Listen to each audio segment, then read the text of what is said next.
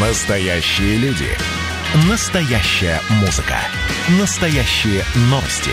Радио «Комсомольская правда». Радио про настоящее.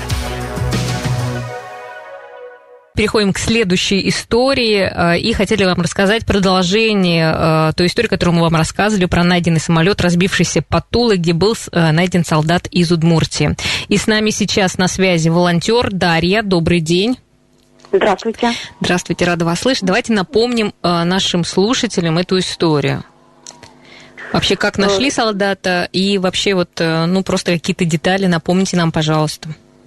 Э, Ну, местные жители Веневского района, недалеко от деревни Горшкова, рассказали моему коллеге Сергею Зубенко а, о том, что когда-то давно упал самолет. Ну, давно, когда-то в 41 году. И вот э, поисковики выехали на место, ну и нашли в итоге место падения самолета. Э, ну, стали выкапывать какие-то фрагменты, мелкие сначала, потом более крупные. Ну и в итоге самолет поднимался 4 года. А, За 4 года э, появилась огромная воронка глубиной э, 9 метров и в диаметре, наверное, в районе 20. И, и все четыре члена экипажа находились в самолете на момент падения. Об этом э, свидетельствуют и фрагменты обуви, и фрагменты кожаного плаща э, командира экипажа, и э, шлемофон, и мешковина от э, зимней одежды. Ну, в общем, все вот эти вот признаки свидетельствуют о том, что летчики разбились и сгорели, потому что самолет, судя по всему, все-таки горел. Упал с достаточно большой высоты и ушел на большую глубину. И уже после того, как э, был поднят э, последний фрагмент, место падения было зачищено, э, приступили к поиску родственников предварительно в архиве Министерства обороны, подтвердили все-таки, что этот самолет принадлежал именно этому экипажу. Все э, родные всех четырех родственников, они все найдены. И 7 мая в городе Веневе на воинском мемориале состоится захоронение. И на месте катастрофы будет установлен памятный знак э, в честь Мгм. э, погибшего экипажа. А долго согласовывали захоронение? Нет, э, а в боевых регионах обычно это достаточно быстро происходит. Вопрос э, как бы исключительно в дате только может быть. А как будут выглядеть памятники вообще, э, вот так, если э, говорить, э, что это будет? Но э, на воинском кладбище будет э, обыкновенная мемориальная плита, скорее всего, еще с камнем. Э, пока вот еще вопрос там дизайна еще пока как решается. А э, как будет выглядеть памятный знак, я расскажу вам после 7 мая, так как пока я видела только варианты эскизов. Мгм. И То есть еще пока эти несколько вариантов, да? Да, еще пока несколько вариантов. Мы пока решаем. э, ну, вы понимаете, там а, где-то 800 метров от э, полотна по непроходимому лесу. То есть, соответственно, там имеет роль и вес этого, этой мемориальной плиты, потому что это может быть и э, там 100 килограмм, а может быть и 80 килограмм, плюс основание для э, установки. То есть надо думать, каким образом туда доставить. Вот, это груз. Ну, плюс там всякие стройматериалы, типа э, цемента, там, всего остального. Ну, в общем, вот пока это все в немножко подвешенном состоянии. Но к 7 мая уже, конечно, будет все готово. Да. А, а кто приедет э, вообще? Все родственники, кто, кого пригласили, кто сможет приехать?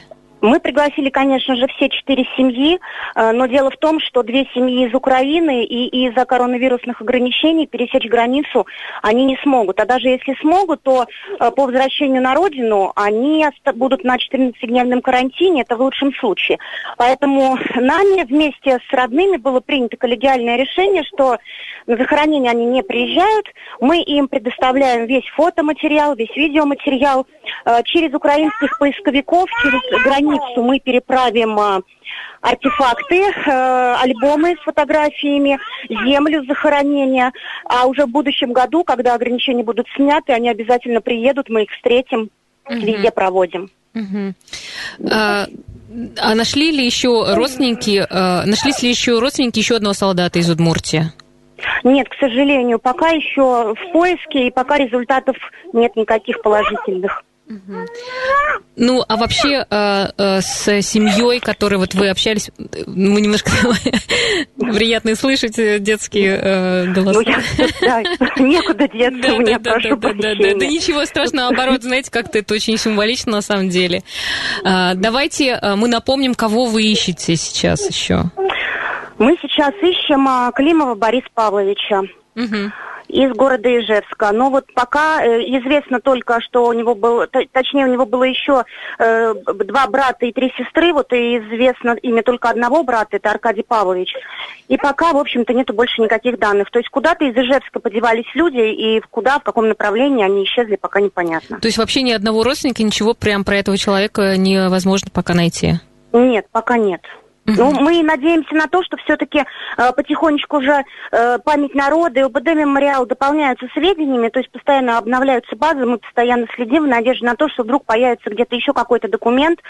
Вот. Ну и, возможно, всероссийская база данных, когда заработает, может быть, там будет что-то. Пока вот еще, к сожалению, она в подвешенном таком не совсем рабочем состоянии.